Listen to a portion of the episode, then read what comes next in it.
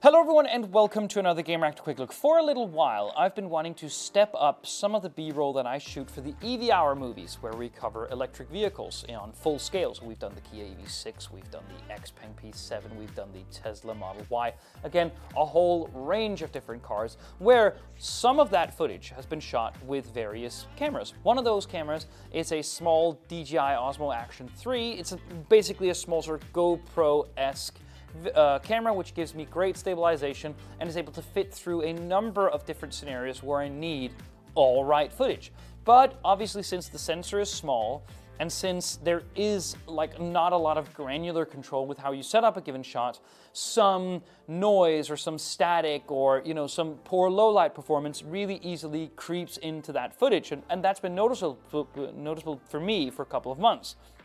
Now, I've been wanting to step up my game. I am not good enough for regular video photography to just go out and buy a mirrorless or a DSLR camera and just start shooting. So I was wondering what kind of options that would be for someone like me wanting to get into more serious video photography without, you know, jumping the boat on something a bit too advanced. So I found this. This is Sony's ZV E10, and it's uh, one of their sort of vlogger cameras. Now, vlogging cameras are essentially defined by the way that it offers a crisp resolution, and this offers 4K, I think, at a fine 30 FPS, which for a lot of people is what you is what you would want for cinematic footage in general and also just it comes in a couple of bundles where there's a little uh, you know extra light and a not a gimbal but a sort of a photographer's handle where you can very easily um, frame up yourself in the shot also by rotating this this isn't in any way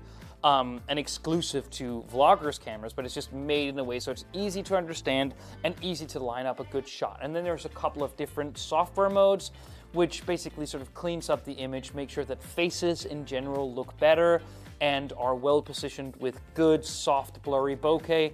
Um, so again, is it a vlogger's camera in general? Well, yeah, but it's also just a nice starter camera, which was which was built mainly for video photography and not necessarily for stills. So apart from that, well, what is it? It's an APS uh, uh, C-type uh, Exmor CMOS sensor uh, at the heart of it, which is 24.2 megapixel, I believe.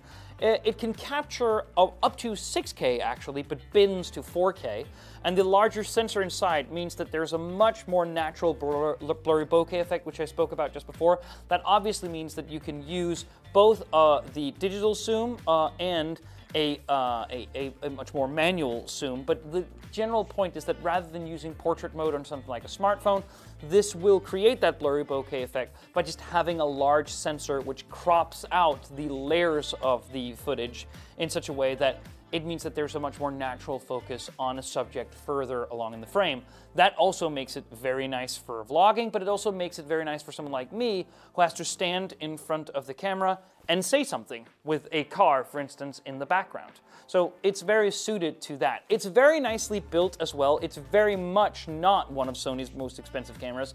And if you've been looking or browsing more serious video cameras, you know how freaking fucking crazy that stuff can be. So having this at around 800-ish dollars is actually very nice, I would say, and means that you can pretty easily purchase one of these and be happy with what you've gotten. So there is a couple of software features, as I said, uh, an uh, S&Q button, meaning that you can very easily do something like a time lapse. There is also strong eye autofocus already built into the software, meaning that it will always attempt to capture the iris of someone looking at or around the camera to make sure that those people are in focus again, very vlogger-esque feature because that would mean that you're holding it like this and you like all of a sudden you have more people in the frame. So the ZV-E10 will constantly look for people to make sure that the image is as sharp as it can be. There is obviously also some pro-esque feature. So there is an interchangeable uh, side uh, shoe mount here where you can put in various, uh, uh, it could either be a photographic light, which you do get in like the vloggers bundle that Sony will sell you, and it can also be a, uh, a, what I will be using, which is the Rode Wireless Go 2, where you get the receiver in here, plug it into the little uh, audio port right here with a standard uh, SR11 jack, I believe, and start shooting right out of the gate without adding any other settings with recorded personal audio. That's great. Um, this LCD screen is actually really nice. As I said, it can rotate and it actually has really strong focus, I would mean, and a lot of advanced um, options here. I've chosen to cut out a lot of them.